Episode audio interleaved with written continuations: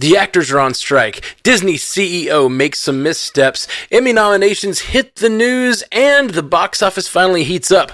That news and more awaits you after this. Welcome to Multiverse News, your source for news about all your favorite fictional universes. My name is Matthew Carroll, and with me today we have Haley Hobbs from Source Pages. What's up, Haley Hobbs? Nothing much, just trying not to die in the heat here in the Midwest. Oh my lord, wet I bulb and handle it. all that. It's crazy. it's crazy out there. Uh, Sarah Day McDougal from Peeves Gabfest. What's going on, Sarah Day? Hello, I'm so excited to be here. We're excited to have you your first time.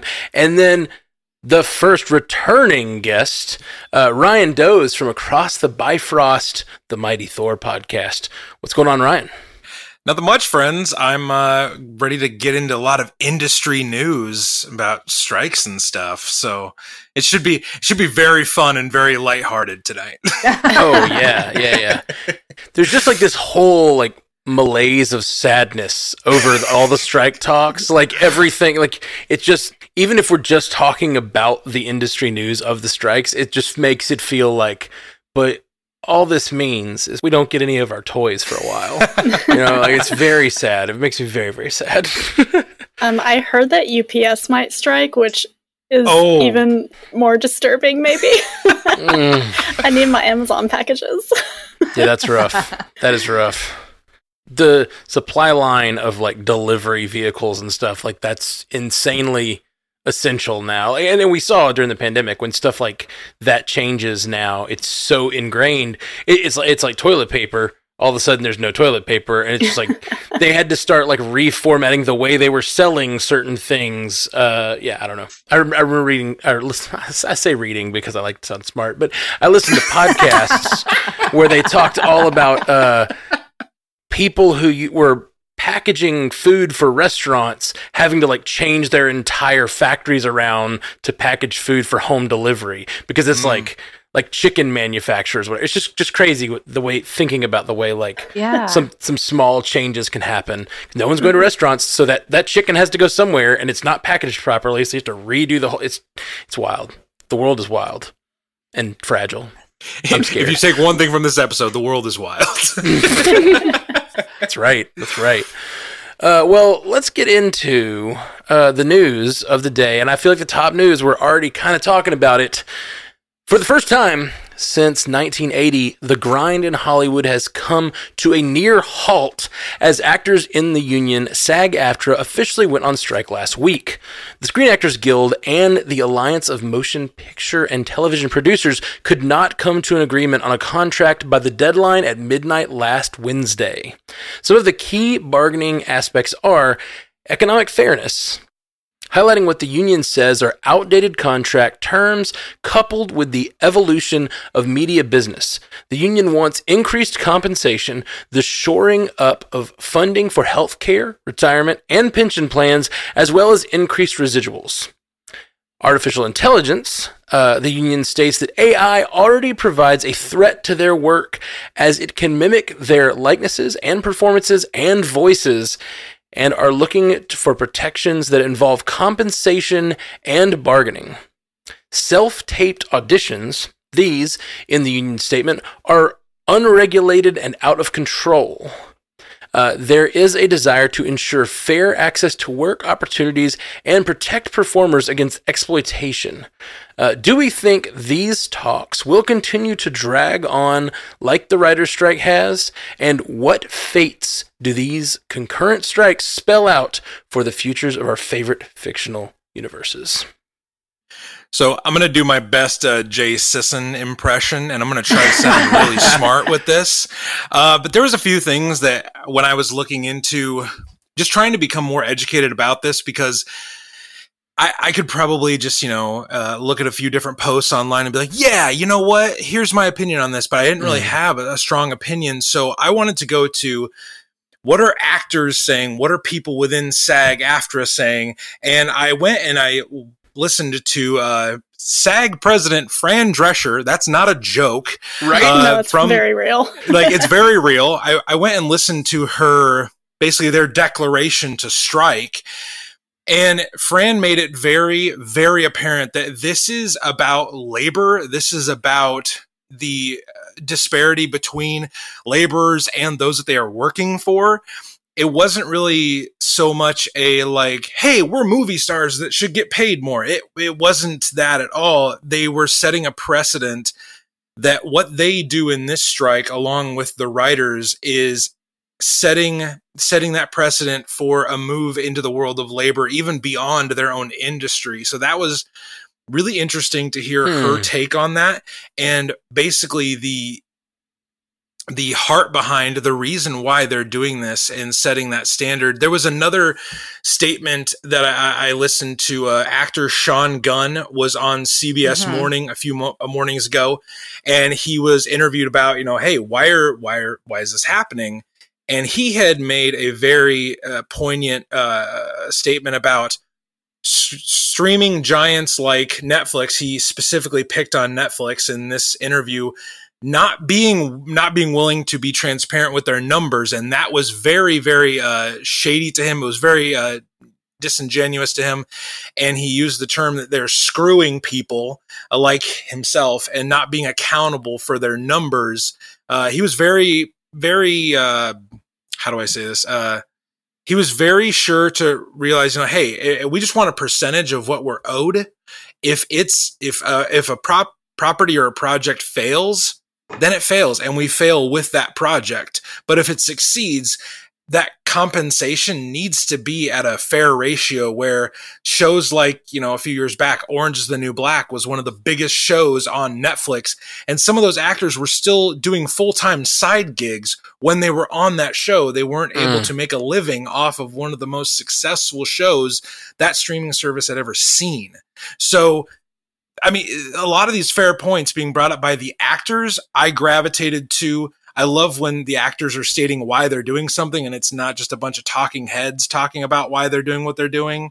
So these two takes really um, helped inform me as to what's important for them. Uh, but it could greatly, obviously, greatly affect the fictional universes that you guys and we like to highlight on Multiverse News your point about the idea that like this isn't just about the superstars uh, there were three things there that, that they highlighted and like one of them is is self-taped auditions. That's not about the superstars you know? That yes superstars self-tape auditions but what they're talking about because of covid and everything they've kind of stopped doing rooms as much as they as they had with like uh, people coming in to audition and they just got every I, have been i've seen this talked about on other things where like but even before the strike where just like people are expected to kind of have your own almost like your own production space in your house or in your apartment little bitty la apartments where they're like doing little self-taped auditions and it's like a whole it's like a grind of doing it all day and stuff and people doing a bunch of them and who knows if anyone's even looking at them you know it's like this mm. this black hole of just sending your work that you're working on out into the world and like yeah, that's that that that to me shows that they are caring about the little guy, at least in these actor in this INSAG, not just like the AI and the financial stuff. That could be the superstars, but like caring about self-taped auditions is definitely like a thing for the little guy. One thing I keep seeing talked about on Reddit, uh, speaking of the little guy, is that the AI thing is actually about the background actors. They mm. want to mm. Have the background yeah. actors come in, pay them for one day's worth of work to copy their likeness and even their voice, and then never pay them again for use of their face and voice. Yeah. And so that's one of the bigger like issues uh, uh, looking out for the little guy. Doesn't that sound like the plot of like a terrible like villain in a movie? It's like I'm gonna I'm gonna copy your likeness and we're gonna use it forever. It sounds like I Robot almost. Black Mirror mm-hmm. is what yeah, something yeah. else like a Black Mirror episode. Right. Mm-hmm. This is such a um, normal thing in a lot of workplaces where the work evolves, but the compensation hasn't or the terms haven't. And to me, and I've been saying this for weeks, I've been saying this since the writer's strike, that this is catching up to Hollywood tells me so much about the state of labor and pay and equity in this country right now because this is happening in so many different other industries and hollywood's going to be a splashier one for sure to get the attention and to me that it got to that level um, is just so indicative of the issue. And streaming happened and probably nobody thought twice about it and certainly the studio execs aren't going to say anything and then covid hit and if we remember um, Scarlett Johansson's issue with Black Widow when they tried right. to immediately put it on Disney Plus, and she said, "Excuse me, that was not my contract. That should have been like the first indicator that things mm-hmm. were going mm-hmm. to spiral out of control." And uh, mm. yeah, I I think this could go on longer than initially. I was like, well, if the the talent, you know, quote unquote, the talent, the stars are out, maybe it'll speed things along. But I don't know. I mean, we're already almost to a week. Hmm. I'm all for. I, am play, playing devil's advocate a little bit here. I'm, I'm all for uh, uh, workers getting what they're they're owed and studios not contr- studios not exploiting people and like fairness and all that. But one of my concerns with this, these strikes and and kind of strikes in general uh, is I'm not, I'm not one to believe there's exactly a fair thing. Like it's it's going to always just be what the two people can come to terms with, you know? Um, and the thing about media that scares me is I do think there's a bit of a shrinking pie happening right now. Um, and I, I mentioned something like this a few weeks ago, but I see like speaking of Netflix not paying Orange is the New Black, like uh, characters, that's terrible. That is terrible. That was their that was their flagship show. But the thing about Netflix, their whole model was predicated on them throwing as much spaghetti against the against the wall and seeing what was going to stick. So they're right. paying for hundreds and hundreds of shows, and then that one did well, right? Like, and that's the thing. So like. But that model is not sustainable. Netflix has never been profitable it's a tech company thing to not be profitable for years. You know what I mean? Like you never figure out how a business works. When real like you know small businesses start you have to figure out how the businesses makes money and then you scale it. And the tech thing works backwards. You scale it and then you figure out how to make money later. Like we got all the eyeballs on us. Now what do we do to make them pay us? You know like that's like the whole thing. And and you just keep getting vc money pumped into these things. So like no one's really making the thing isn't profitable. No one's making money, and so it's this weird like. I kind of think the industry is hitting this wall of like there's not enough money to go around for the amount of projects they have, and I think that these strikes are going to lead to a little bit of a like a, a, reduction in the amount of work that's going around. I think probably some of these streamers uh, we, we, we, even some of the bigger guys, we've talked about how Marvel's talking about cutting back their slate some and doing less. I'm, my hope is that if there is a reduction in that, like if we just see a scaling back in the amount of content, we see a improvement of the quality. It, it mm-hmm. gets refined down to the better stuff. But I don't know that I trust uh, the industry for that to happen. It's probably going to be more like lowest common denominator. Uh, they put the money where they think the money is. You know, I don't know. Next up, now, all that sadness. Let's hear about the acclaims that are going on. Uh, Emmy nominations have been formally announced, and several shows are big winners, including Wednesday uh, with 12, Barry with 11, Beef with 13, Dahmer with 13, The Marvelous Mrs. Maisel with 14, The Bear with 13, The White Lotus with 23, Ted Lasso with 21, The Last of Us with 24, and Succession with 27. Many shows from the geek world are also represented, uh, including Andor, Ms. Marvel, Ring of Power, Rings of Power, excuse me, uh, Obi Wan Kenobi, and more. Who's surprised by the slate of nominations this year? This might be the first time I'm extremely excited about the Emmys. There's so many good things out right now. Um, and my guilty pleasure is Love is Blind on Netflix. So I was super excited to see them nominated. But I mean, some of these I've seen, obviously, some of them I haven't. Like Succession, I have got to go watch Succession. I mean, I'm seeing that everywhere. But Succession and The White Lotus are 50 50 for supporting actor in a drama and guest actor in a drama, which was wild to see that.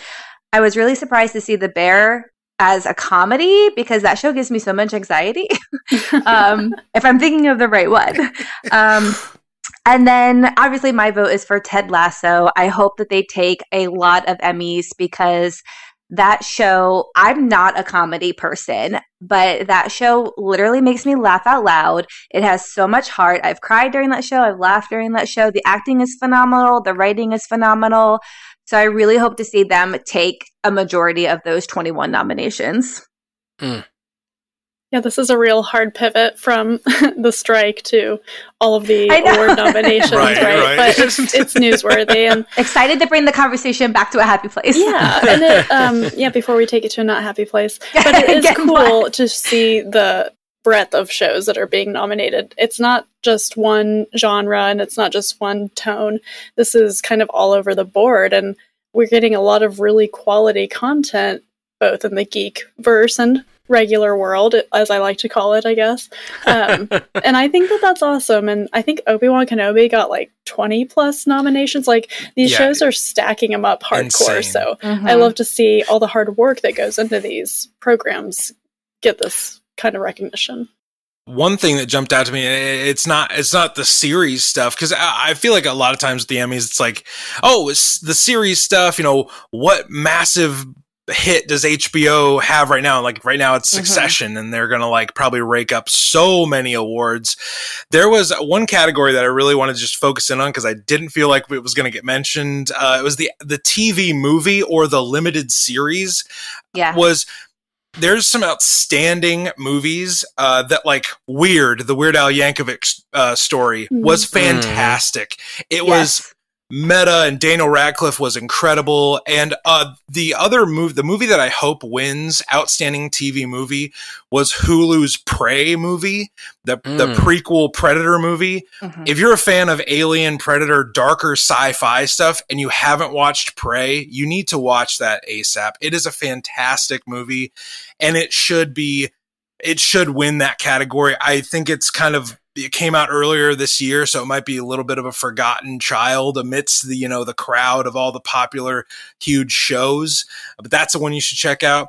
And like Haley and I will probably never get tired of singing the praises of the marvelous Mrs. Maisel. I don't think it's their year because there's so much other stuff coming. And um, this last season, no, maybe don't say that. I, here's the thing: my heart says I want Rachel Brosnahan to win any everything for the rest of time. Um, mm-hmm. I uh, I don't know, but um, but the Miss, uh, Mrs. Maisel uh, like wrapping in this many nominations for its final season and staying strong with nominations mm-hmm. through its whole run. Definitely a testament to why I love that show and why I think if you haven't watched that show yet, you should go check that out. I mean, there, there's a lot of shows on here that I haven't seen or watched that I'm incredibly interested in. Beef is one of those that I haven't seen that I really, really want to see because Ali Wong Same. and Steven Yeun are crazy good. Um, but there, there's a lot to love here, and I'm sure like this is just going to be a crazy star-studded Emmys. There's a lot on the list that I haven't seen, which is, I guess, good timing since we're not going to have a lot of content coming out that I can go back and make sure that I watch all these things. Um, and I just have to say, I'm so embarrassed I didn't mention the Weird Al movie as the Harry Potter podcast host. Um, Daniel Radcliffe, you're right, was phenomenal in that. And that's another one that actually made me laugh. And I don't, maybe I'm just turning into a comedy person now. Sarah Day, you're so right. Like, Weird was I didn't even know what to expect with that movie, and it over delivered on my no expectations. Like it was just it was crazy how uh, the the way that movie ends. If you haven't seen Weird, the way that movie ends will have you like, what what do we do now? like this is such a crazy way to end a movie, but definitely great, great. You should check it out. I actually haven't seen the ending, which makes me feel weird now that you say it's because I, I watched about I think I watched about seventy five percent of it with my niece, and then we just had to stop it for some reason. It wasn't that I wasn't enjoying it; we just didn't finish it. Uh, and then uh, I got distracted, uh, squirrel, whatever, and uh, it, I, I got to go back to see how it ends. But the thing about Ted Lasso, yes, it's a comedy, but also has tons of heart. And mm-hmm. I wonder if like uh, what, however that weird ending is, is like kind of there, there's so many things that are good comedies, but if they have that complexity behind them, you don't have to be a comedy person to enjoy them. And it's like it allows. I, I'm the same way. I'm just not. I like comedy. I love comedy, but I am not driven to watch something if it's just funny. If something's just funny, I'm like I I kind of lose interest. I it's like I don't have to turn on the next episode. Yeah, I think that's that's how I am. There's so many like I hate to say it because I'm probably gonna get a lot of hate, but Step Brothers can't I can't watch it. I'm just Mhm. like this. I, I know. I'm sorry, but it's just not funny to me. And like stuff like that, like Will Ferrell in general, I just can't watch his stuff except for Elf. I knew you were gonna say except Elf. Like I just I knew that was gonna be the way that ended. it's just so good. It is so good. It's so good. Zooey Deschanel, you know, she just So I'm assuming like me. you're not a Adam Sandler, Seth Rogen uh, fan either. Like um Seth Rogen I can do like Pineapple Express I did like that one I I don't know I don't know I don't know You are allowed to like what you like, Sarah Day. art Yeah. is subjective I'm just getting this like triangulation of your taste. Is it? It's it's interesting to triangulate someone's taste like that. Like like uh, Ryan's really like, okay, wait, okay, so you don't like this. What about coming in from the drug side? Do you like the drug movie? Um, yeah, pot apparently. humor, maybe. like the intersection of Sarah Day is like Christmas Will Ferrell mixed with drug Seth Rogen, Oh, like but I did in that not range. finish the new Christmas movie with Ryan Reynolds the new one on Apple didn't couldn't finish that one I didn't so it's finish not it either. Christmas That's because Ryan Sarah Day. Reynolds isn't it, though, right, Sarah Day? no I like Ryan and Reynolds there we go. Haley's gonna. Haley just wants to burn, burn and scorch things. just an extra. I, I like this this Emmy category or this Emmy story, is just letting us all triangulate our tastes here. I like a lot. Um, I loved I loved that that uh, this Scrooge take or whatever. I loved it. I didn't know it was a musical before I started the new Christmas film with Will Ferrell and Ryan Reynolds. I and can't I remember love the name of it. musicals so I thought I would enjoy it but Yeah. Oh god, he sings in it too. Oh, it's full on. It's a full on musical. I loved it. Things I'll never watch. no residuals from me, Ryan Reynolds. I love when Haley has like really hot, like hot takes on things like that generally other people like. Oh, Haley has hot takes. That's for By the way, uh, Haley is Ryan a- Reynolds sucks majorly. He- he's fine. He's got his gin. Like he doesn't need my residual money. It's all good. You're part of the 0.1 percent of the population that doesn't like Ryan Reynolds. it's like very, Ashley very doesn't small. like Ryan Reynolds either. Oh, We that's are- crazy. You guys are nuts. No, we're not. We're amazing. No, I, I just like Ryan Reynolds a lot. But uh, speaking on the Emeralds, I had not talked about this at all. This- I love Barry. Uh, Barry is one of my favorite movies of all our TV shows of the of this decade. I freaking love it.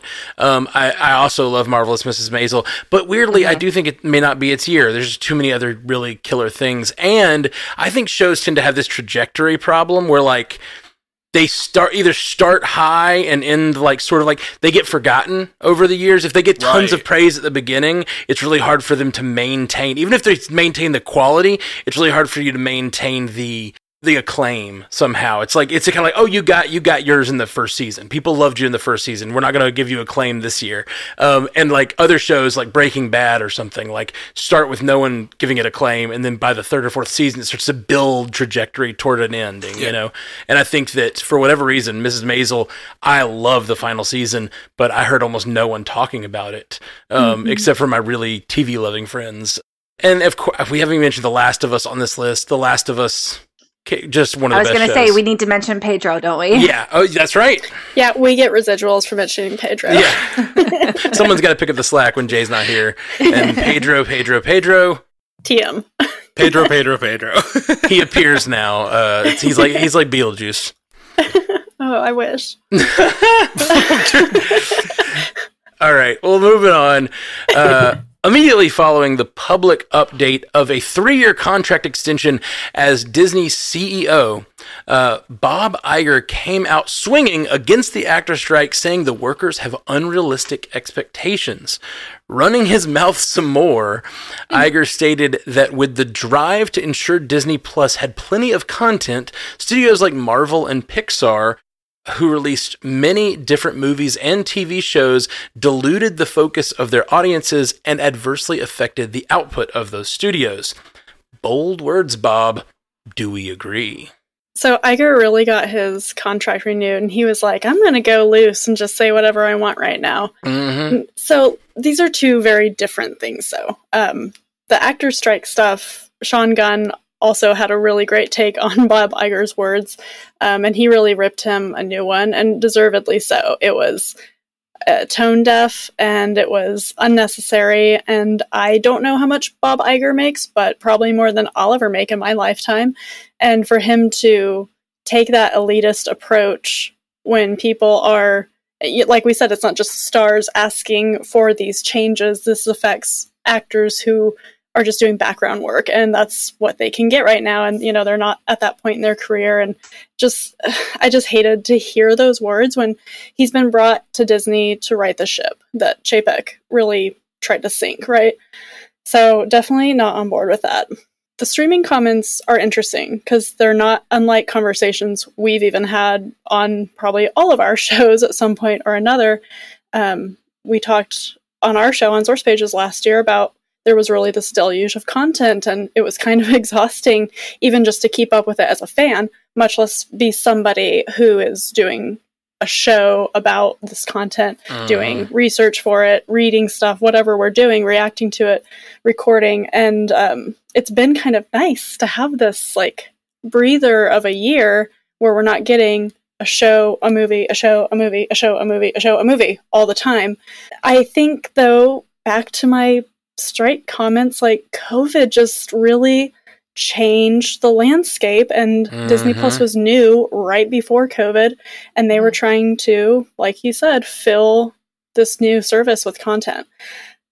So i i don't disagree necessarily with him. I don't know that i agree with the quality comments that he made. I, I think the quality has all been fine and good and i've enjoyed everything but yeah he really he really stepped in it this week Do you see the Clark Gregg thing? Uh, yeah So, somewhere in his comments, I, they, we didn't have it quoted here, but somewhere in his comments, he said something like, "You know, Marvel f- uh, finally got into the TV world where they hadn't really been, and it da da da da." da."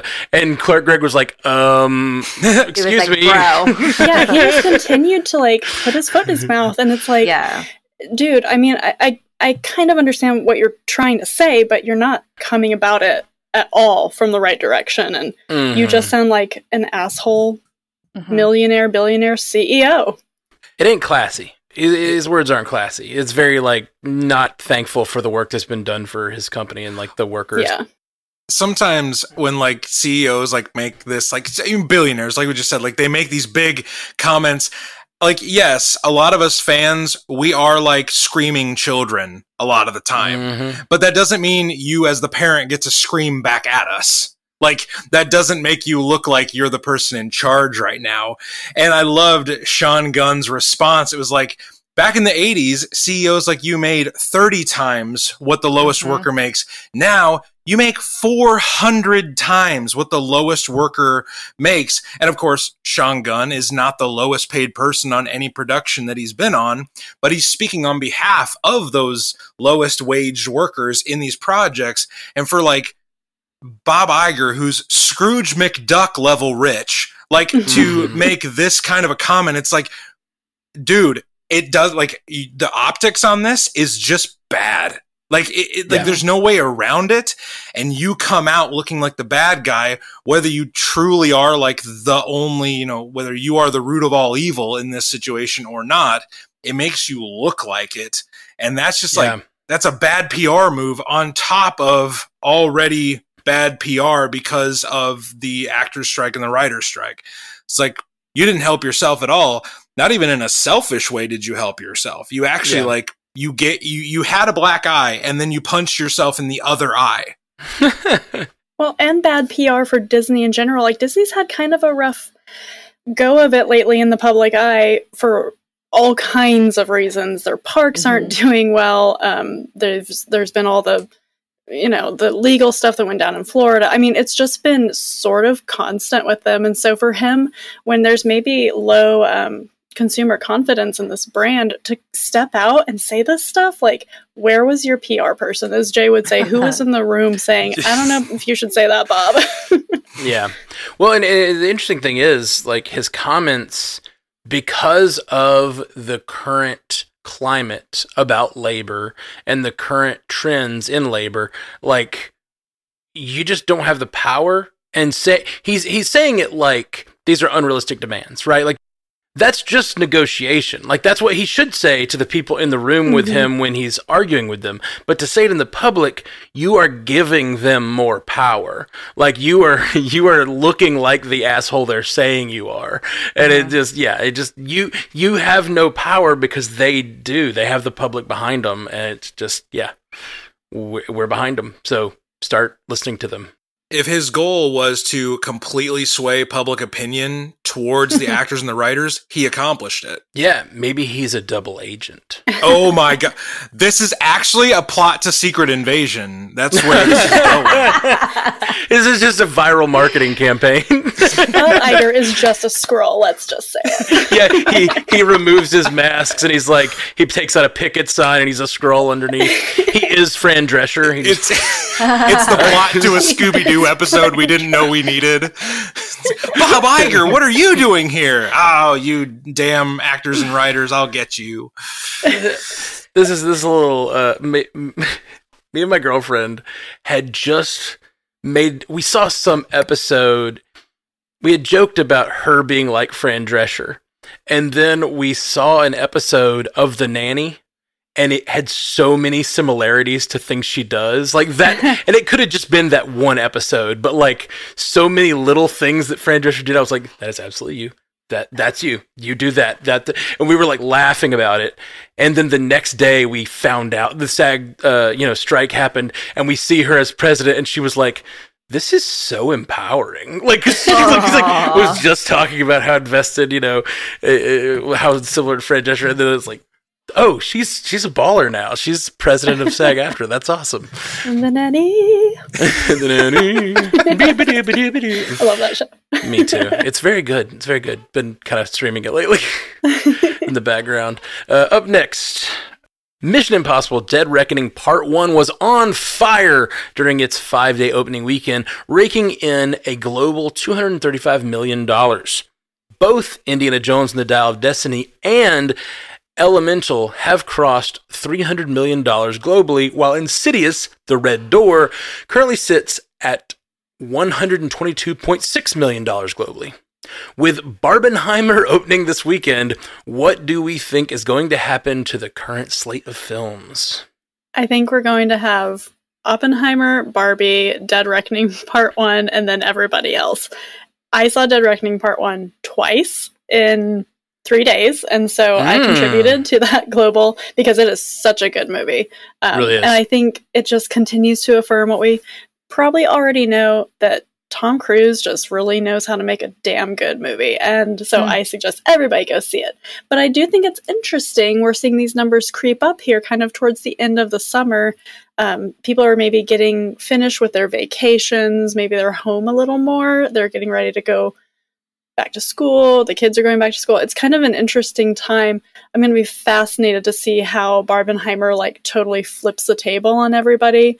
And mm-hmm. I can't wait to see the numbers because I think they're going to be crazy. I've got my tickets for both already, and I know the pre-sales have been just out of out of this world.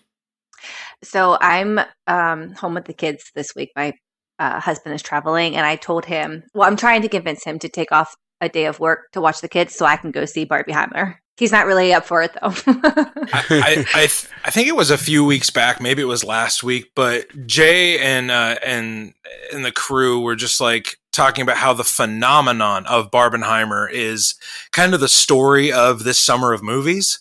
Yeah. And it's like mm-hmm. there have been there have been other good movies, and some movies haven't done really well at the box office. You know, Indiana Jones, Flash, you know, those, but but really the the bright shining beam of hope has been mm-hmm. this phenomenon and I lo- I love when there is like a societal underswell behind these movies where it's like, oh my gosh, are you going to go see Barbie? Hell yeah! Are you going to go see Oppenheimer? Hell yeah! Could they be two more different movies? No, like there are. There's never been two more different movies to debut on the the same night, and we're all like weirdly here for it. And yeah. that to me, that has been the story of the summer, and it's been so much fun to watch the simultaneous anticipation for the films. And I, I just I, I, feel like I need to mention this from a, a, few weeks back when I was on. We talked about Elemental. Uh, we were talking about oh, it's it's not doing great at the box office. It has really turned around. It has gotten hotter as, like Haley said, it's gotten hotter as the summer's gone on. And I would imagine a lot of families are back from doing whatever trip they did. They see Elemental. My family was one of them. We finally went and saw Elemental.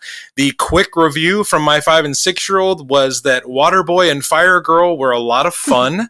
and the, like, honestly, as adults, it was an incredibly like heartwarming family story. My wife cried mm. three times in the entire movie. I cried once, and it's because dad stuff just gets me now. like no matter what, any dad stuff it gets me. Elemental was a lot of fun, but I'm gonna go see Dead Reckoning because Haley has been like waving the banner for it hardcore. Yeah. So, and I don't really even it's like really Tom good. Cruise movies, but I'll go see mm. Dead Reckoning because my friend Haley recommended it. When it comes to the Mission Impossibles, I'm the type of person that I need to see the everything that comes before it. When it comes to video games, that's why I haven't played a lot of video games and I haven't seen the Mission Impossible. So I'm like, I have to watch all these movies before I can go see. And every single time a new Mission Impossible, I'm like, oh, I gotta watch the old ones first. Or you can just listen to Matt and Scotty and I break them down on Bingers Assemble. I might just have to do that. the weird thing is, I recommend them all. They're they're fun to watch and they're great. There are little through lines, but like every one of them is so separate from the others. Like you really could just go sit it down. It doesn't matter though. It's like a thing. It. It's like I'm an internal thing. I've got it. If it has way. the same totally. title, I gotta see them all. Totally same. Matt way. was trying to give you a way out, and you're like, "No, I'm not. I know, locked I know. yeah. You could just start with Rogue Nation, Sarah Day. I think if you do Rogue Nation Fallout and then Dead Reckoning, you you'd be fine.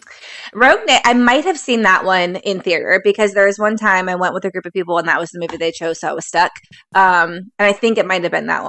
I, am really looking forward to part two already. Like this movie was oh, it's so damn part good. one. Haley, do you know is this supposed to like end the Mission Impossible franchise or like... it's the end for Tom Cruise in the franchise? Hmm in quotes or like the end until like he's he's 80 and he needs like a dial of destiny return kind of thing well yeah, when we talked yeah, about yeah. that on our our review of dead reckoning i was like do i want mission impossible without tom cruise i don't know that i do do does mm. it is it even worth it to do mission impossible without tom cruise nobody nobody else is tom cruise you know he's crazy nobody else is jumping off of a motorcycle like off a cliff. There's certain iconic things that you just can't do without certain people, um, which we will talk about one of those in the uh, lightning round here in a minute. Uh, but, but I, I, thought it was interesting what you were saying about uh, Ryan. I think about Elemental and how it's building steam. Kids' movies are just a different animal. Totally different kids aren't going to because it's opening weekend. Like they, they don't, don't care. care. that it's like I'm sure I'm sure there's kids that see a commercial and go, "Hey, that movie that I've been waiting on is out." But like most of the time, it's about how many kids go to see it as a group. It's like families when you can organize your time right and all that stuff. That's when those movies hit. Uh, we we had some holiday weekends and stuff, and like those those are the weekends were like you get the family out to go see a movie and you yeah. get you pay the ninety dollars to oh, take yeah. four people to a movie or whatever. Yeah. I was reading adult review adults reviewing Elemental and uh you know uh like um uh, Ruby Gillman Teenage uh, Kraken is in our local theater this week. Mm. All hmm. these like kind of kids movies are coming out, and it was adults talking about like, oh, it's not really performing at the box office the way we would like. It's like as a as a dad, as a parent, as someone who's going to take a family to a movie, I do not care. Like mm-hmm. if my mm-hmm. kids enjoy it and they like have a good experience at the theater, that's what I care about. And I get it, studios have to care about different stuff, but I think critics often bring like unrealistic expectations to these movies. Like, is it a good family movie that my kids enjoy? Fantastic. Like, I saw one review, it was like, it's really not a return to form to the classic Pixar we're used to. I'm like, dude, I guarantee you don't have kids. Like, um, it was, it, but th- like, honestly, everything I cared about as a parent, everything my kids cared about with the movies they enjoy, the only movie they've talked more highly about this year has been Super Mario, and Super Mario was like a mm. phenomenon. So, um, mm-hmm. yeah.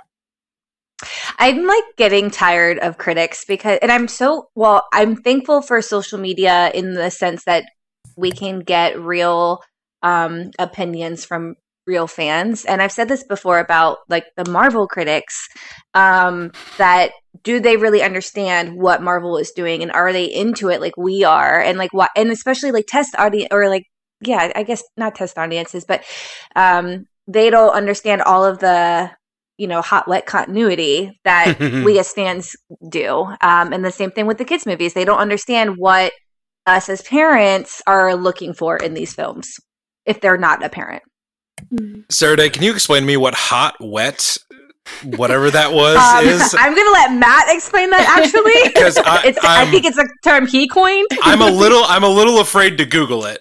Is why I want someone to explain it to me. not Googleable. I don't think it's good. I wonder if it's Googleable. I wonder if you type. I need a hot, trusted friend and confidant to explain you it to me go so incognito on that one, Matt. so my security search doesn't go crazy.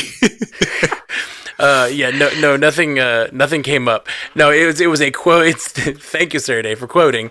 Uh, yeah, that was a quote from like I think literally the first MCU cast. I think it was like our first ever MCU cast, or it's like one of one of our first three. So like nine years ago, uh, I was just it was just a joke. It was a dirty joke. I was like, yeah, I just love deep continuity. I just love deep hot wet continuity and like and so for nine years we've been saying you just it's that hot wet continuity man it's that Oh, deep hot wet continuity Gosh, It's so the cornerstone of our network. hot, wet continuity.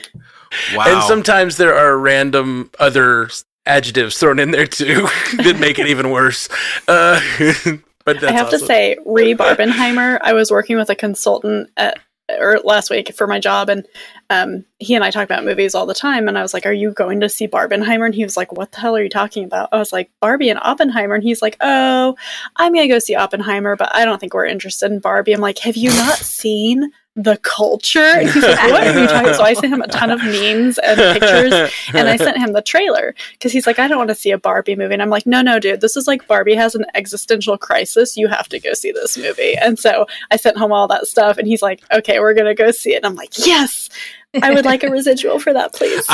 okay red string theory Barbie starts her existential crisis by watching Oppenheimer. it's, a, it's a plot point in the Oh God, that'd movie, be right? Amazing. It would Can be so amazing if they did a reshoot to make that part of the thing. Like that would be Oh. like that would that would be be a real so next good. level. Uh, Deep hot wet continuity.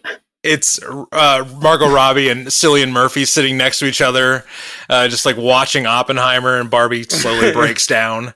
That'd Yeah. great. I love That's good stuff. Uh, okay, up next in our uh, in our show here, we have the Spotify poll of the week. This week we asked uh, another question instead of a poll exactly. Uh, what character do you most want to see in Deadpool that hasn't been announced? Uh, we got a bunch of Mephistos, so that's just uh, you know that's to be expected. I mean, he's confirmed, Um, obviously. Where's Jeff Yeah. when we need him? Absolutely, yeah. Where, where, where, where's Jeff? He just drops in from the ceiling. Uh, he, he's he's also like uh, Beetlejuice, but you have to say Mephisto three times. Oh, Jeff was one of the answers, by the way. I didn't put it on there. Oh, Jeff was one of the answers. That's great. Yeah. That's great. Uh, we got Tobey Maguire's Tobey, just Tobey Maguire, not even the Spider Man. Just Tobey Maguire was was listed. I like, Like that. angry at the paparazzi, Tobey Maguire. that would be funny, actually. I would find that amusing. yeah. Oh, that would be real good. Uh, Impossible Man would be a funny spin-off. uh, Yeah. spin on the movie. Ashley O says. That would be really funny because Impossible Man is this like impish, uh, fourth wall breaking, Oh, ma- like m- reality rearranging villain. He's normally fights, or he- he's comes into conflict with the Fantastic Four, but he just feels like the most Deadpool of Deadpool characters. A current, you know, with this current iteration of what Deadpool has become, you know, this who knows, you know, re- reality isn't reality kind of thing. Impossible Man would be really smart. Whoever whoever put that answer in knew they had a great answer. So kudos Yeah. to, to to them. absolutely. I like his fourth wall breaking. Another very smart fellow named Jay Scoots, uh, Jay Sky Sinclair, I'm pretty sure, said, uh, She Hulk, uh, which is another fourth wall breaking character. Yeah. Uh, and I, I think that's that could be absolutely likely. Hilarious. And I totally see the version of She Hulk that we just got interacting with Deadpool in some really funny ways.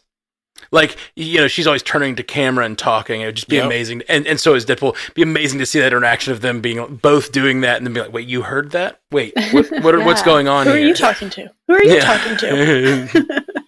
be awesome. Be really awesome. Uh, we also got someone said Rogue. That's Chrissy said Rogue. Always a classic. Always a classic. Great. As long as she's in the X Men animated attire, that's like Mm. that has to be a must. If we're gonna do Wolverine in the yellow suit, you gotta like if you're gonna include an X Men, do it in the '92. What if it was just animated Rogue? Like she's Oh an my animated gosh. character. Oh yeah. That's That would another be thing. Fun. I've heard of that. I was like, well, hey, why do they have to be live action? Why can't we just put an Yeah, man. animated, like, go old school Disney, like Mary Poppins style? Let's Who Killed Oh, Roger yeah. Rabbit this shit. right, Who Killed. Roger Rabbit? Which we just got that a little bit in uh, Spider Verse. Yeah. So like Right. they're doing it. The multiverse is happening, and some of it's in it. And in a Doctor Strange Multiverse of Madness, they go through an animated Mhm. universe. Like they're doing this like animation can mix, and they're trying it. They're they're sort of dipping the toe in the ink there. I like it. What's old is new. This is going to be a really fun movie. I can't wait for it. Yeah, me too. There's so many people are announced. It's gonna be great. I had referenced in uh, one of the one of the chats that Haley and I are part of. Like, is there any chance Deadpool three is going to be bad? And it was like maybe like a 0.1 percent, but like this movie is going to be so much crazy fun.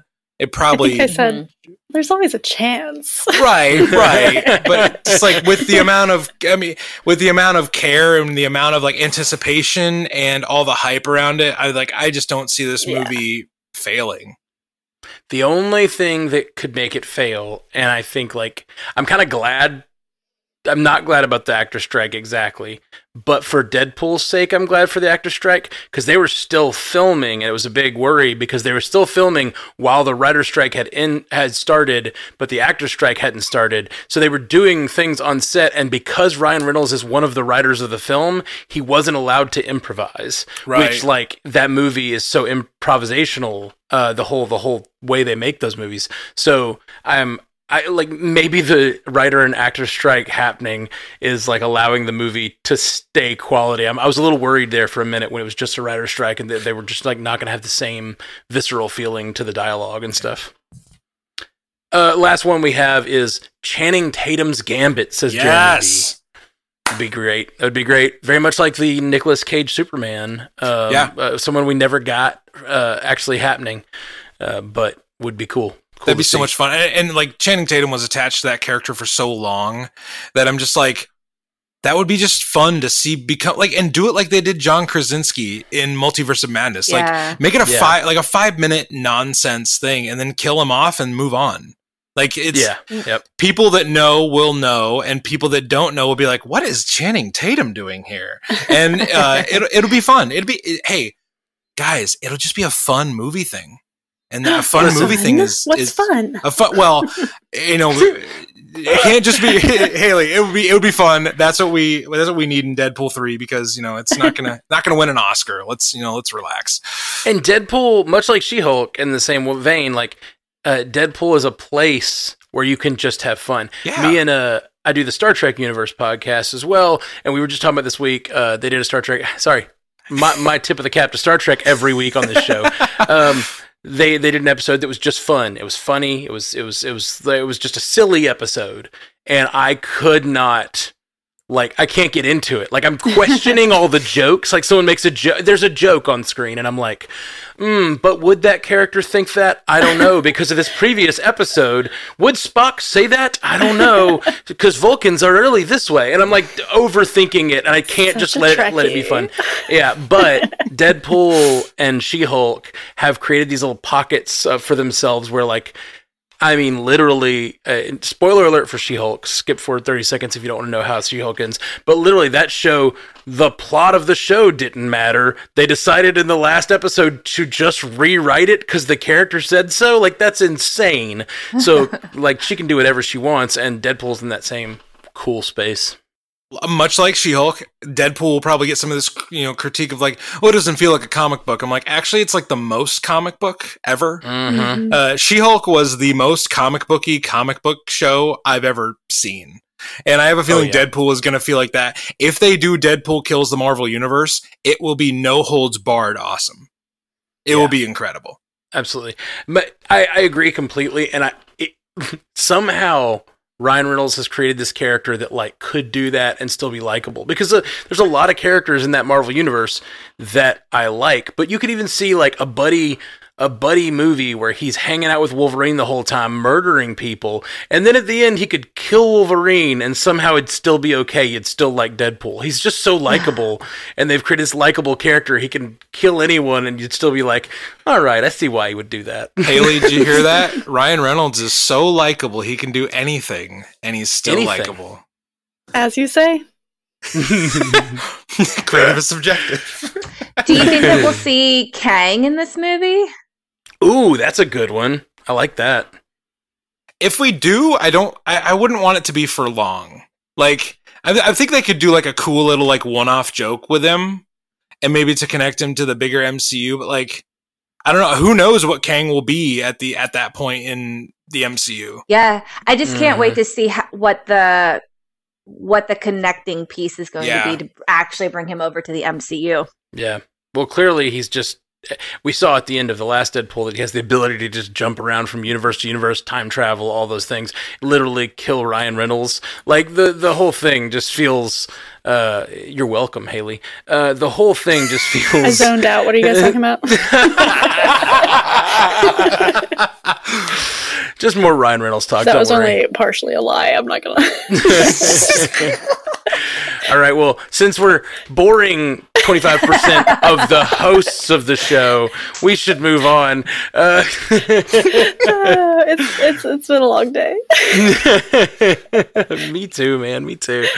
Uh, we move on to the lightning round, where uh, we take some of the stories that didn't make our main topics and just throw them out there. Short. Everybody gets to claim the story by buzzing in with their name, and they get to talk about that story. Uh, and so, uh, only one response to each story, and then if uh, if you'd like to say something, you only get one rebuttal per lightning round. So. Save your Just rebuttal one. for the one you really care about. Just one, everybody. All Sorry, a do I- question. Can I just say SD instead of Saturday? Y- Yes. y- yes, absolutely. It's much You- shorter. And you guys have short names. I love that you it's raised true. your hand. It's true. yeah, it was pretty great. I'm a good student. I didn't even see the raised hand, so thank you, whoever called it out. Me. uh, up first in the lightning round, Anthony Carrigan, fresh off an Emmy nomination for his performance in Barry as NoHo Hank, is joining the cast of Superman Legacy as Metamorpho. Matt, I get to participate. I just love Anthony Carrigan, and I like watch anything he does. He's freaking awesome. Um, even in Gotham, which is incredibly mixed, where I where I first met him, uh, in Gotham, he was like such a shining light in that show as Zsasz. Um, he's he's great, and now he's entering another DC character here with uh, Metamorpho, which I know nothing about Metamorpho, but like if uh, good old uh, Anthony Carrigan is playing him, I think he'll he he just elevates every character I've seen him play. He's great. Up next, the first trailer for Wonka has dropped. The prequel film, which stars Timothée Chalamet as an emerging Willy Wonka, is set to theaters, set to hit theaters rather, on December 15th. Saturday. Ryan, ah, go go for it, Saturday. So when I first heard this news, I was like, another Willy Wonka movie. Um, and the only reason why I watched the trailer in the first place was for Timothée Chalamet. And then I realized it's a pr- prequel to the Willy Wonka story that we've seen. Um, so I was like, okay, that's an interesting take. However, I think Timothée Chalamet, from what I saw in the trailer, let me down a little bit. I'm right there with you. I will say a rebuttal to this one because man, did I hate this trailer. And it's all it's it's all the Timothée Chalamet of it all. Like the I, I'm interested in the world. I'm interested in the the whole story could be interesting to me. Like it looks well uh directed it looks well imagined i i really liked uh hugh grant as an oompa loompa like that that all got hit me just right but everything timothée chalamet said felt like a high school performance of Willy Wonka. It like it's Yes. something it really did. I hated it so much. Every like it felt he feels too young and not at all on character. It felt like he was overacting. It That's did. kind of It- just to- Timothée Chalamet, though. Shalamela bing bong. I didn't get that from him in Dune. Oh well. Well, I feel like in Dune there is some overacting, but it's sort of that Shakespearean overacting where it's Mm. like it's like fitting situation when there's like a sandworm coming at you and you're like, "Ooh," like like you're getting like revved up for it or whatever. I don't know. There's like armies of I don't know what's a what's a thing on Dune, Arrakis or something. I don't know. Uh, like just armies everywhere, and like there's things that sort of overacting. Like there's there's it's like Shakespearean with the fall of houses and all that stuff. It just it makes sense. In Willy Wonka, it felt it this it feels terrible. I hate this Yeah. trailer. Well, I, I liked him in Dune and I liked him in Don't Look Up. Um, and this just felt way off from those two performances. At the risk of being torn apart by this pack of wolves, I will use my rebuttal here. so here, here's here's less about the trailer and more about what this movie could do. I was similar to Sarah Day's uh, response. I was like, "Oh, another Wonka thing," but understanding this is a prequel of how we get to the weird whimsical guy at the end how we get to the johnny depp gene wilder. Like gene wilder will kind of always be wonka for me. Oh, I, don't, I for didn't sure. i didn't really even like the the johnny depp wonka because mm-hmm. that was like mm-hmm. that felt more like hey tim burton wants to do a weird thing. And so yeah, this here's the th- few things that I think this movie could potentially have going for it. It's telling the story of how Wonka became Wonka. And that to me is like, okay, he doesn't feel like Wonka in the trailer. Well, we're telling the story of how he gets there. So maybe Timothée Chalamet as a incredibly great young actor can tell that story in a convincing way and he doesn't replace Gene Wilder as the you know quintessential Wonka but he can at least fill that gap in our understanding of how the character got there. I also think that the the cast, the rest of the cast is so stacked with names that you know are going to put in good performances like a Hugh Grant, like a Rowan Atkinson, Olivia Colman that's Mhm. in Olivia Colman's in everything now. And then uh, Keegan Michael Key, like I'm always here for a Keegan Michael Key uh, performance. I think this could be good if it is a digging into the mysterious origin of Wonka and then showing us how we got there. Not trying to just recreate Wilder's Wonka or God forbid Depp's Wonka. one of the things that I have the biggest problem about with it is this like weird like he just seems too optimistic or something and I get it's like a young upstart I'm going to be a chocolatier but like Willy Wonka is kind is a dark character and like I don't feel any of that. So I always talk about it with uh, the difference between David Tennant and Matt Smith. People can come for me Mm. if they want to, but David Tennant's Doctor Who is like amazing and fantastical, but there's this like darkness behind his eyes. Like you feel like he could murder you. You know what I mean? there's like, but then Matt Smith comes up and he's like a puppy dog. Like he's still fantastical and fun, but there's no murder behind his eyes. And I need a little murder behind the eyes of Doctor Who. I feel the same way with Willy Wonka. Um, Gene Wilder's performance is so layered in that, like, you really don't know are those kids dead? Like, what's going on? Like, this feels like a it's like a chocolate house of horror. Oh, they're a thousand percent Yeah. dead. It's it's a house of wax with chocolate. yeah, it's it's it's it's dark and it's weird. And it, in the end, when he when he tells Charlie Bucket or whatever that he can't, he no no you cheated too. You can't become like. There's this like everyone failed me. No one lived up to the ideals that I expected to be able to take my chocolate house. Like he has this this pessimism for society that's like all there, and this looks like the greatest showman to me. Like it looks like the greatest showman, but for like chocolate. Like it doesn't feel like I don't know. Yeah. Maybe that'll be there by the end. Like I said, maybe he becomes that sort of dark. It kind and it also this also has drips of like Han Ooh. Solo to me. Like I don't want to know. I don't want the r- mystery of what happened to create Wonka revealed. Like it's one of those things too. I don't know. So Anyway. there's this girl in the trailer, and it's been a while since I've seen the Willy Wonka, but I don't remember this character in that movie. So maybe Mhm. something happens to her to turn him from this optimistic to this dark Oh yeah. um, absolutely. character. Very possible. Um, I just have to say, when you were talking about Matt Smith going from Tennant to Matt Smith and having Matt Smith be this puppy dog, um, and I haven't seen The Crown, but so for me, I saw Matt Smith go from Doctor Who to um, the House of Dragons Yeah. Character. So talk about a transition. Mm-hmm. That's the- Daemon and that's what- Targaryen is oh so it good. almost makes me mad because he, I, he had none of that as Doctor Who to me, and like he is so dark in, in- Yeah. as Daemon, and I'm like, "Uh, where was that? Where was that thing? Irredeemable bastard. Just- Sorry to go off on a tangent.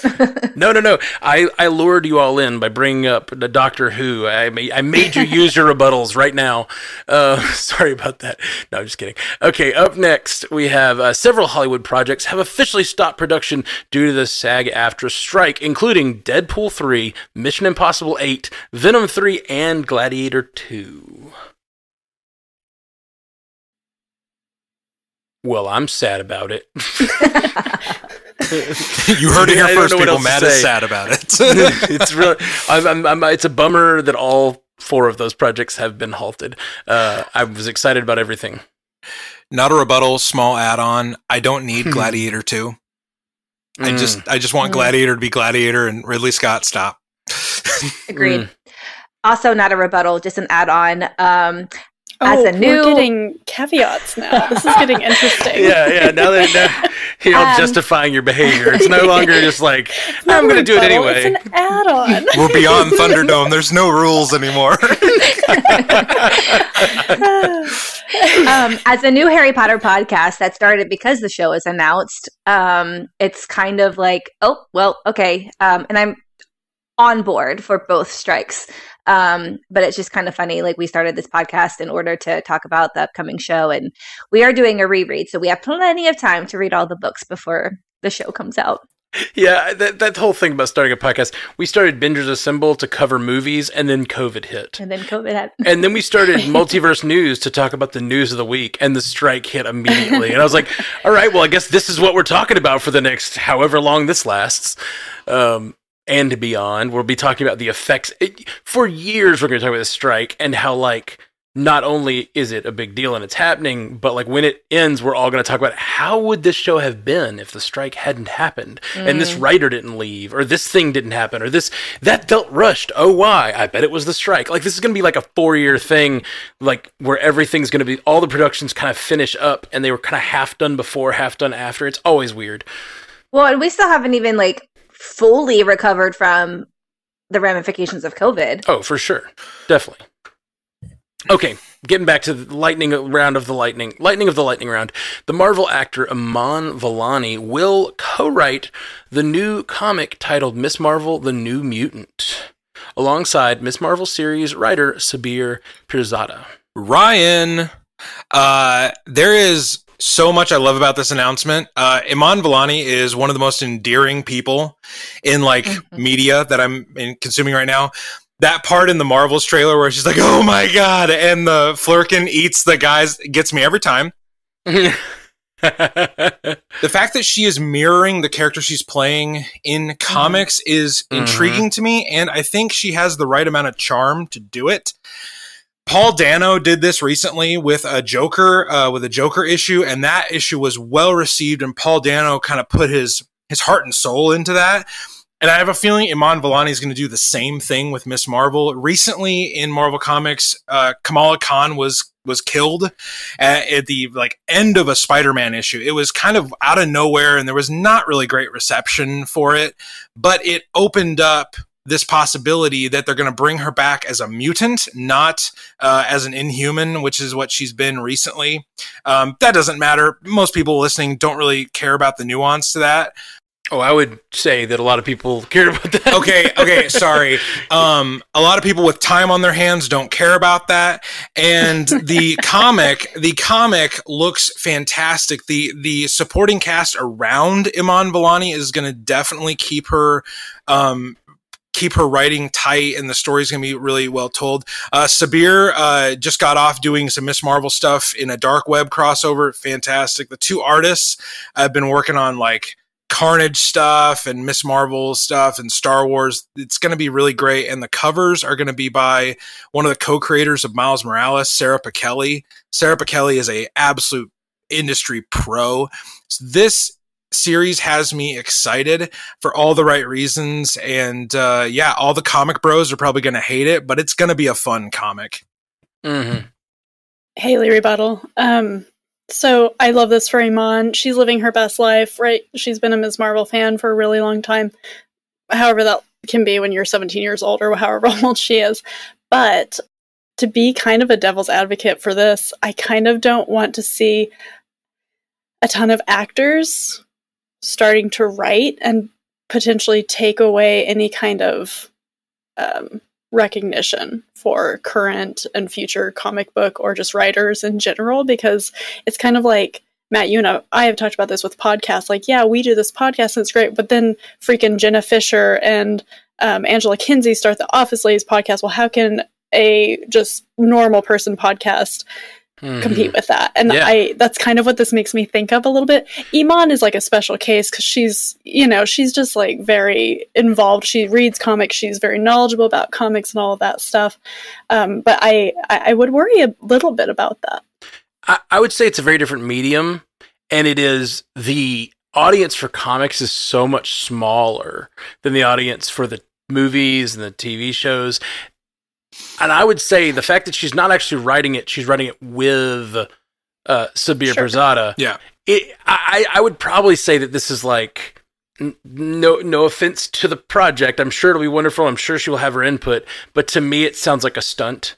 It's just like, hey, you know that Miss Marvel character, the the actress everyone's loving? Like, hey, she's writing this thing. Don't you know? Did you know what comics are? Like, hey, right. hey, hey, twelve year olds that like have only mm-hmm. had their iPads. Do you know what comics are? You should come check this out. Like, they're trying to like spur on because she's not. She's probably gonna write. I don't know. Is it an issue? Is it a run? At the most, then, it'll be three or four issues. Mm-hmm. Right. And in the hopes yeah. that people will continue reading it when other creators, it, it, it's happened a lot. They've done a lot of that lately, like comedians coming and writing like a couple of uh, books. Uh, Kevin Smith obviously is a big guy who like comes and writes a book here and there, and like those get big sales. And then the hope is it brings people in to the the world of comics.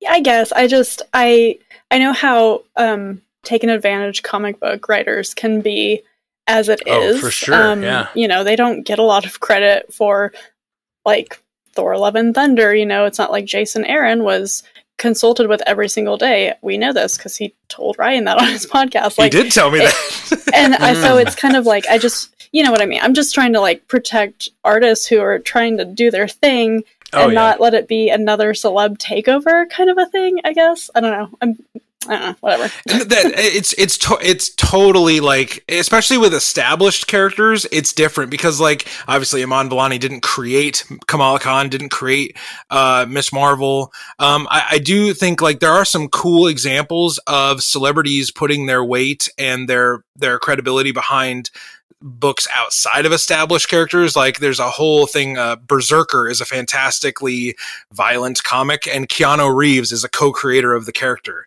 and it's like an incredible uh, thing. So it can be done really well. It can be done really poorly. I have a feeling for like for like a month or two, we're going to be talking about this, and then it's going to go away. And it, will be it'll be fun for a month or two. Um, like Matt said, she's co she's co-writing, um, and uh, this I think it could be an opportunity. Um, but several creators said like, you know, hey, this doesn't get actually get more people to read comics. It gets them to like re-watch MCU stuff. It gets them to mm-hmm. do that kind of stuff. So yeah, speaking up for for comic book fans, like this could be a cool little thing, but it's not going to like shake you know Miss Marvel's comics to its core. Um, and we mm. also don't know um, what like maybe she wanted to be a comic writer um, because she ha- is a super an, a, a, Marvel super fan and getting the role of Kamala Khan might have been her into the comic mm. arena. It's possible. The one thing I will push back with what Ryan said, the not shaking the comic to its core, like it's called the New Mutant, which like it's it's bringing it in line to what this is something Marvel Comics have been doing a lot over the last well uh, whatever 18 years 13 years however since 2008 is bringing the Marvel Comics universe in line with what the movies are doing. And we saw in Miss Marvel that guitar lick from the X-Men and and the mention of her mutation. And so they're they're they're they're making her a mutant instead of a inhuman, so they have to do that in the comic. I think that's a big part of the story even though we haven't really touched on it as much. You mentioned it earlier. Um, but yeah, like this is that's a big part of this is like they're just trying to bring the comics in line. I think that's really interesting and there like there's a lot of nuance to this like thing and and and it's you know co- comic nerds are going to get really in the weeds about it and uh, that'll be fun for them uh, but like it's not like it's the first time an MCU thing has affected a Marvel comic. Like, let's be honest. Uh, oh I, yeah, I go on Iron Man rants with a few friends fairly regularly. I, Tony Stark is Robert Downey Jr. now, and people Mhm. people that think they know Tony Stark pre Iron Man have never read an Iron Man comic. They weren't good, Uh, but but making but making Tony Stark Robert Downey Jr. Now that's like that's interesting. Uh, so it, it it's been done really well. It's been done you know mishandled before, but we'll see. We got we got to read the book first. We haven't even read the book yet. Um, maybe it'll be good. Eh, maybe just maybe it'll be Mhm. enjoyable. I know that I scares some be. people to enjoy something, but it could be fun. definitely scares me. Up next, Yellowjacket star Sarah Desjardins has joined the cast of the upcoming Tron Ares. Haley, I've never seen Yellowjackets because it's totally not something I think I would enjoy, but yay for you! I like. I don't know. A scorching yeah. hot take. I'm excited for Tron Ares. I I like both the other Tron movies, um, and I like that they're sort of continuing that universe. It's kind of fun. So Nobody else was jumping in, Ryan. You're right. I, I just don't know this person. I was hoping someone else yeah, did. I don't either. okay, and la- into the lightning round here. Last story, and I have a feeling this one might uh, stir up some stir up some sentiment. Um, Oscar-winning actor and filmmaker Kenneth Branagh appears set to direct a live-action film based on the popular 1990s Disney animated series Gargoyles. Ryan, uh, Kenneth Branagh is a great actor and a great filmmaker, and Gargoyles is badass. So Mm-hmm. why the heck not? Like, Yeah. there's so much nostalgia for like 90s stuff now uh, that I mean, Gargoyles is one of those Disney animated series that if you're of a certain age and you're of a certain inclination, you're going to go check it out at, at least for curiosity's sake. They've also had a resurgence of Gargoyles comics, I think, recently. Yes. Ryan, do you know who's printing those? Uh, I, uh, It's not Marvel. no, Um, it's probably a smaller uh, licensed uh, imprint, like maybe like a, a Boom Studios or Dynamite. I don't I don't know off the top of my head, but I don't either, I but I have- have, seen the stuff. I It- have it, looks, it looks fun. Yeah, there, there's a lot of comics now that like they revamped a- like older animated 80s and 90s series. So it's like if you want a Gargoyles comic in 2023, you can get that readily at your local comic book store. Yep. It looks like it's Dynamite Comics, Dynamite, yeah, yep. but it, weirdly, it's Disney's Gargoyles. Like it says Disney's Yeah. Gargoyles at the top, which is just strange because you'd think they would just make it a Mar. I guess. I guess if it's a Marvel imprint, it would be part of the universe. and they It's don't want probably that. just a don't know. licensing thing. Yeah. Um, Marvel probably wasn't uh, itching to release some Gargoyle comics. I don't see why.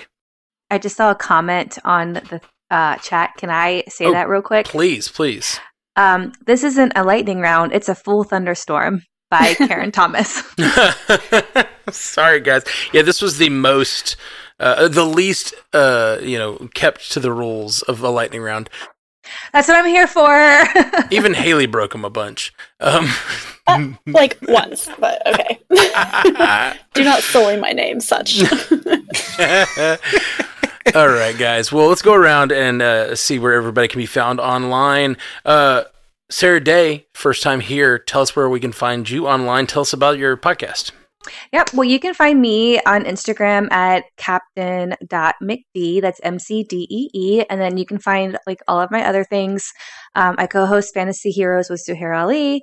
And then I co host Peeves Gabfest with James and Meegs. And that is a Harry Potter chapter by chapter, page to screen analysis um, in preparation for the new show. Very cool. That's awesome. Uh, Ryan, uh, tell us tell us about your where they can find you online and what about your podcast. So uh, my podcast is Across the Bifrost, the Mighty Thor podcast. Each and every week, we dig into the weird and mighty and worthy world of the Mighty Thor, and uh, we cover new comics, old comics. We have a, a series going on right now, Creator Spotlight on uh, '80s legend Walt Simonson. So uh, that's been really well received. People are liking that, but we're we also cover MCU stuff through the lens of Thor. So we're about to cover Secret Invasion, but we're going to cover Thor's interaction with Secret Invasion and his history with the Skrulls. So we got a lot of cool stuff planned. Uh, there is, a, I, I won't give an exact date for this, but there is an impending Haley Hobbs appearance on the show where we will be talking about Ooh. Frog Thor. So Ah, be uh, be looking for that. Haley and I have had that in the works for a long time, and it will come to Yes. fruition very soon. Yay! Awesome. And Haley Hobbs. Yeah, you can find me at Source Pages with Brian V. Klein, where we read comics and novels as primers for all the geeky TV shows and movies you love. We are diving back into our Secret Wars comprehensive coverage while we have some time between properties right now. And then I'd be remiss if I didn't mention Jay Scotty's show, Animation Deliberation, on the Stranded Panda Network, and Jay's show, Commute the Podcast. Check both of them out as well. Yeah, absolutely. Um, and uh, yeah, you can find me at strandedpanda.com. There's lots of shows there. I'm on a lot of them. Check those out. Uh, and specifically though, this week, I guess Marvel Cinematic Universe podcast we're covering. Uh, we're we're gonna be, I'm gonna be up at 2 a.m. this morning to uh, watch and record uh, the Secret Invasion instant reaction. So uh, you know, it's in the morning, uh, or I guess when you're listening to this, that episode will also be out. So check that out. Secret Invasion response and reaction first thing tomorrow. And we'll be back soon on Multiverse News. Peace. You stay classy, multiverse.